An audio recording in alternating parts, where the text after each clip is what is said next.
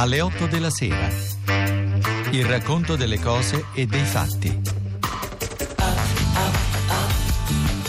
Going down, down, down. 20 imperatori romani di Andrea Giardina.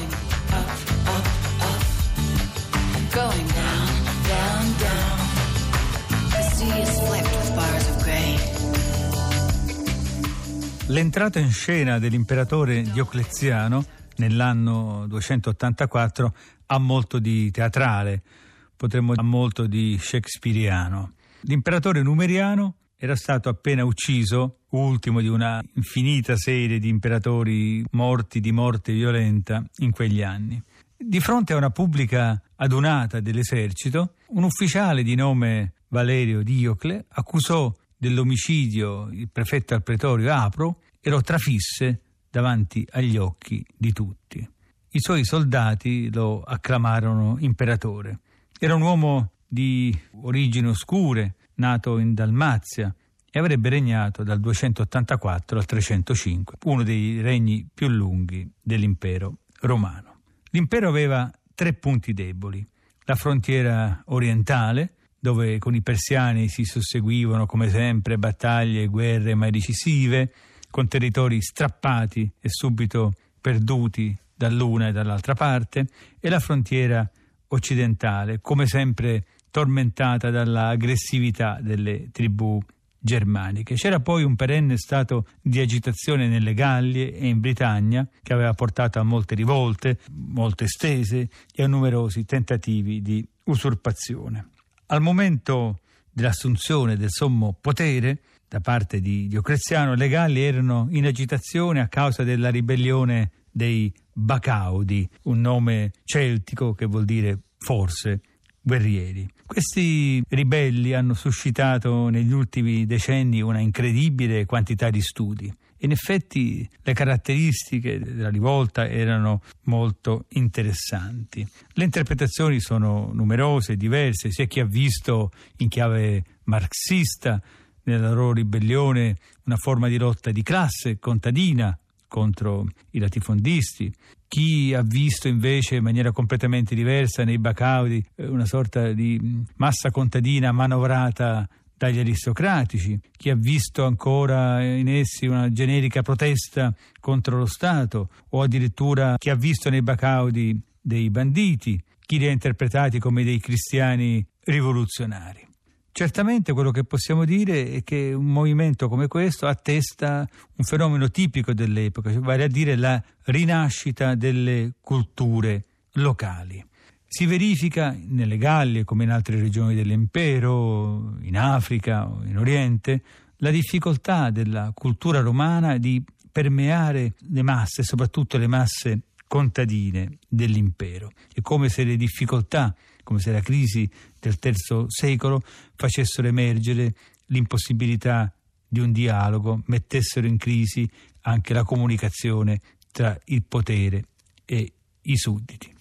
Era ormai da tempo evidente a tutti che per un unico imperatore era quasi impossibile governare l'immensa estensione dell'impero, per giunto in un periodo di difficoltà così gravi. Diocleziano decise dunque di associare al trono un ufficiale rude e probabilmente incolto, ma, ma dalle grandi energie e dalle capacità eccezionali, Massimiano, meglio noto come Massimiano Erculio. Massimiano riuscì lui a sconfiggere i Bacaudi a riportare l'ordine in Gallia. Nel 293 Diocleziano, che regnava sull'Oriente, e Massimiano, che regnava sull'Occidente, nominarono rispettivamente due Cesari, vale a dire due vice imperatori, Galerio e Costanzo, noto come Costanzo Cloro. Prendeva corpo un sistema complesso di governo nuovo che i moderni hanno chiamato tetrarchia.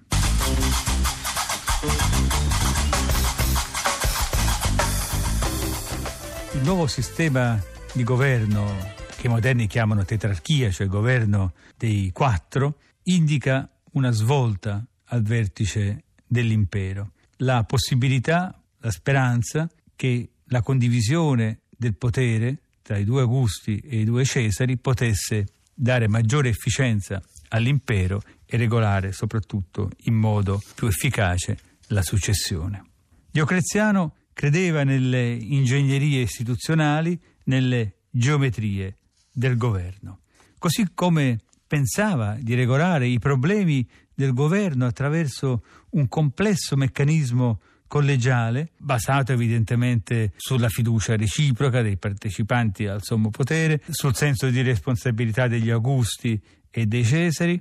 Così Diocleziano pensò di poter mettere a freno l'avidità umana e porre un limite all'ascesa dei prezzi, tema ahimè di grande attualità.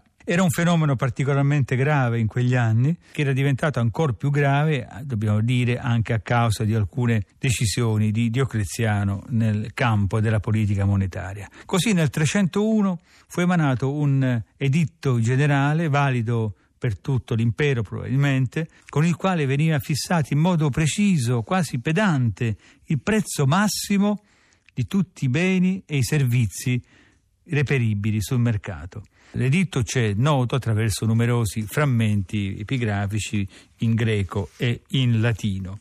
Per dare un'idea della pedanteria e della precisione, possiamo leggervi frumento, un moggio, 100 denari, segali, un moggio, 60 denari, vino del Piceno, 30 denari, vino di Tivoli, 30 denari, birra, 2 denari.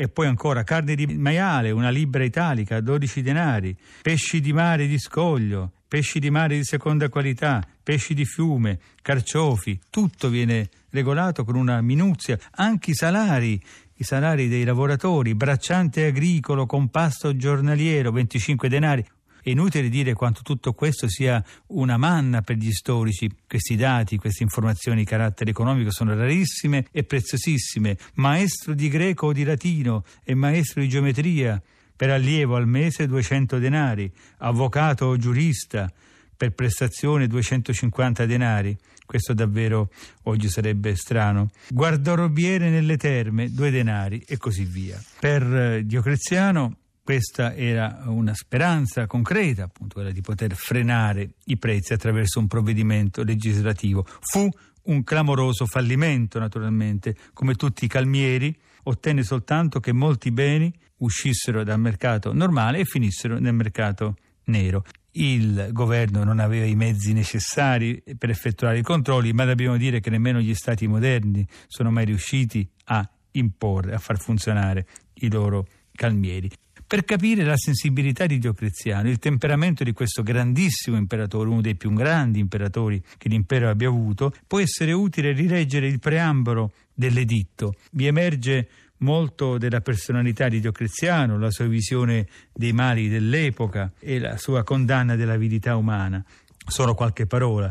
Se una norma di moderazione riuscisse a tenere a freno gli eccessi sui quali, senza alcun limite, l'avidità furiosa e imperversa avidità che, senza rispetto per il genere umano, accedere e accresce i propri guadagni, non solo negli anni, nei mesi o nei giorni, ma quasi di ora in ora, in ogni momento, o se il benessere collettivo potesse sopportare senza danno questo furioso eccesso, dal quale invece così dilaniato giorno dopo giorno, forse sembrerebbe esservi ancora una possibilità di dissimulare e tacere, poiché la sopportazione comune potrebbe attenuare la detestabile crudeltà di questa situazione miserevole. Ma, e continua, poiché questo non è possibile, allora è necessario che intervenga l'imperatore e l'imperatore è fiducioso, ma fallì.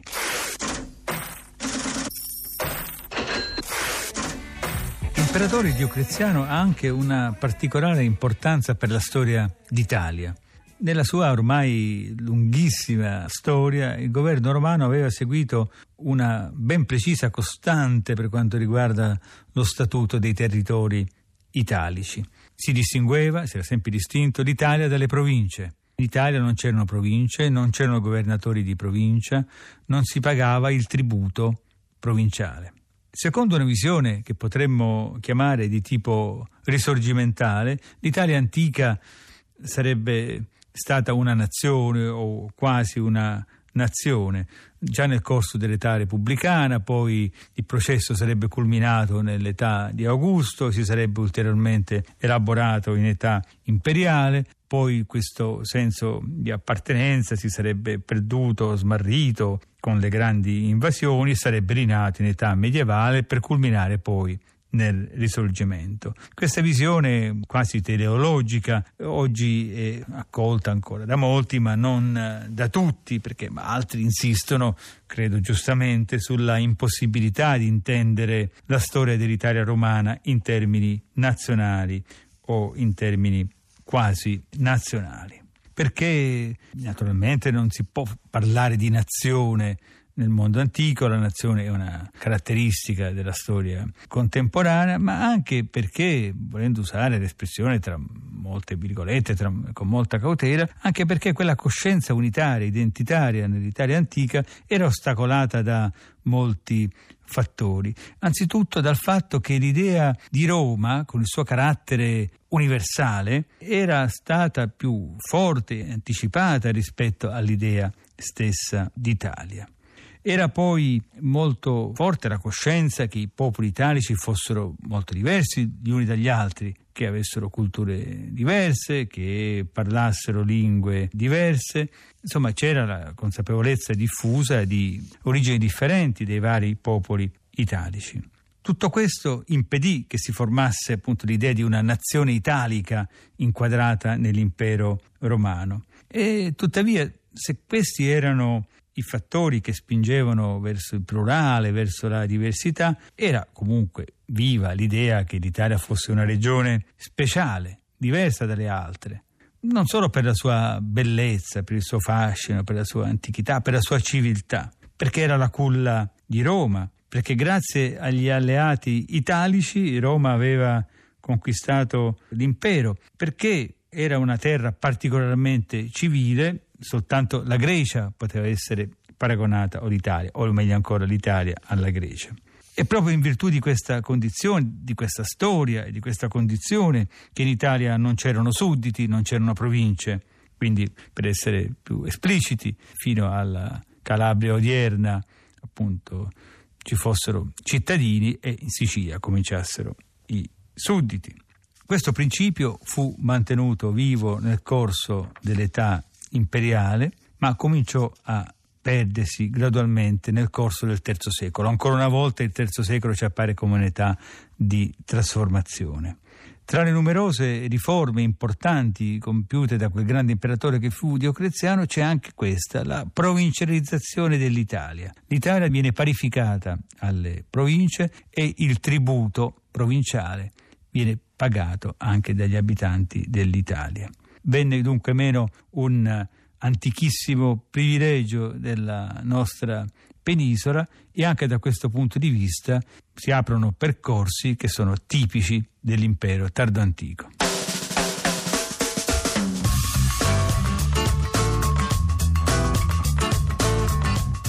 Nel 303 ricorrevano vent'anni dell'ascesa al trono di Diocleziano e furono festeggiati a Roma con grande solennità. I due anziani Augusti, Diocleziano e Massimiano, si incontrarono eh, ed ebbero certamente modo di fare un bilancio del loro governo, un bilancio importante, positivo.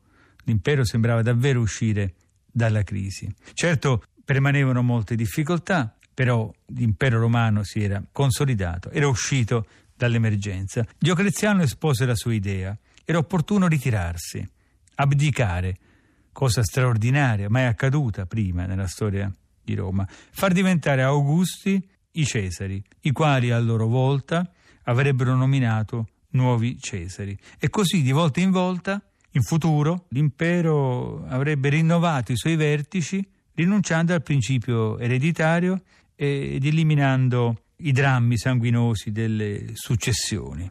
Quindi il vertice dell'impero sarebbe stato regolato dal buonsenso, dalla rinuncia, da questa ricerca di simmetrie e di armonie.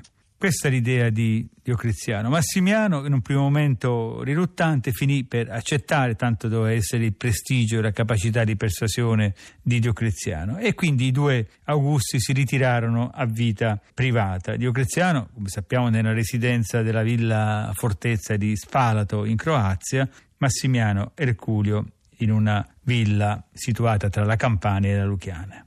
Quindi Massimiano Galerio divenne Augusto per l'Oriente e Costanzo Cloro per l'Occidente, e i quali nominarono a loro volta due Cesari. Il sogno di Diocleziano veniva messo alla prova, ma si sarebbe rivelato quello che era, cioè un sogno. È impossibile raccontare nei particolari quello che accadde, un complicatissimo, veramente groviglio di rivalità, di guerre, di lotte tra i Cesari nominati al di fuori del principio ereditario e i loro eredi naturali. A un certo punto si ebbe addirittura un ripensamento dell'ex collega di Diocleziano, Massimiano, che evidentemente non era convinto di tutto ciò.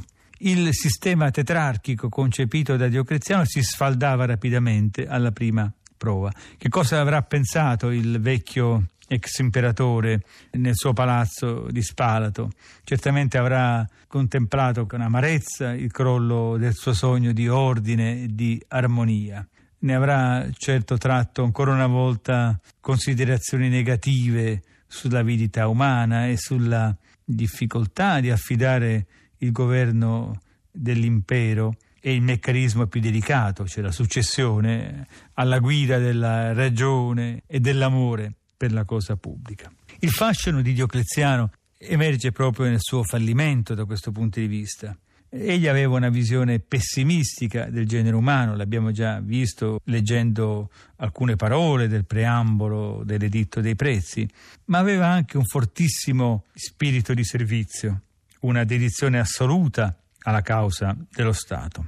Sentimenti che lo portavano a superare il pessimismo e a fargli credere davvero che le leggi e le istituzioni potessero correggere i comportamenti, creare un mondo nuovo. Così come aveva pensato che un gigantesco calmiere sarebbe stato sufficiente a frenare i prezzi, a sconfiggere l'avidità umana e a migliorare le condizioni delle masse, ritenne che il meccanismo della tetrarchia avrebbe potuto regolare la vita dell'impero al suo vertice due fallimenti naturalmente e tuttavia altre importanti riforme di Diocleziano furono decisive, l'impero uscì rafforzato nell'amministrazione, nell'esercito, nel fisco grazie a una geniale riforma fiscale.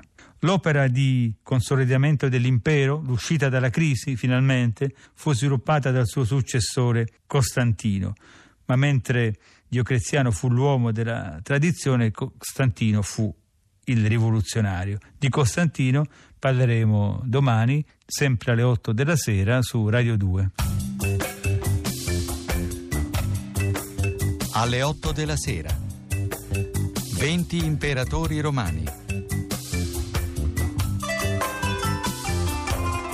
Di Andrea Giardina. Regia di Federica Barozzi. A cura di Giancarlo Simoncelli.